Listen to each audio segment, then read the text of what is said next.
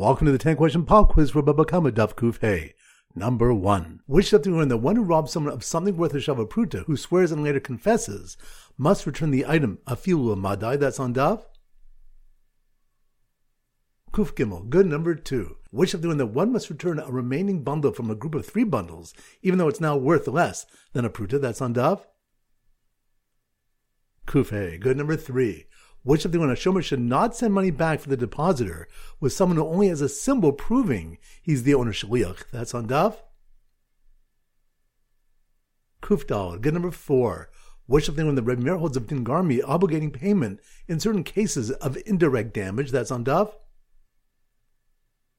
Kuf. Good. Number five. Which Daf do you discuss what the din is when one swears he did not steal chametz, which is now worthless? That's on Daf.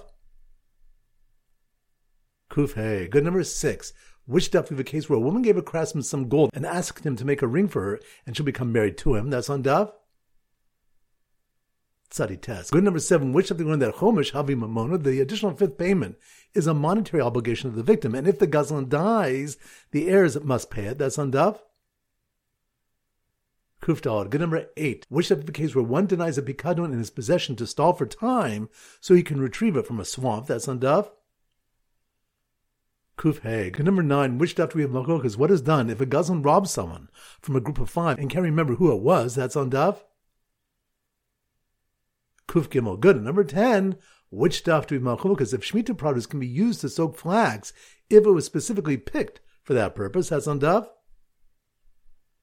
Kuf Base. Excellent. That concludes today's pop quiz. This is everybody Rumble with her from Zichel, wishing you a great day and great learning.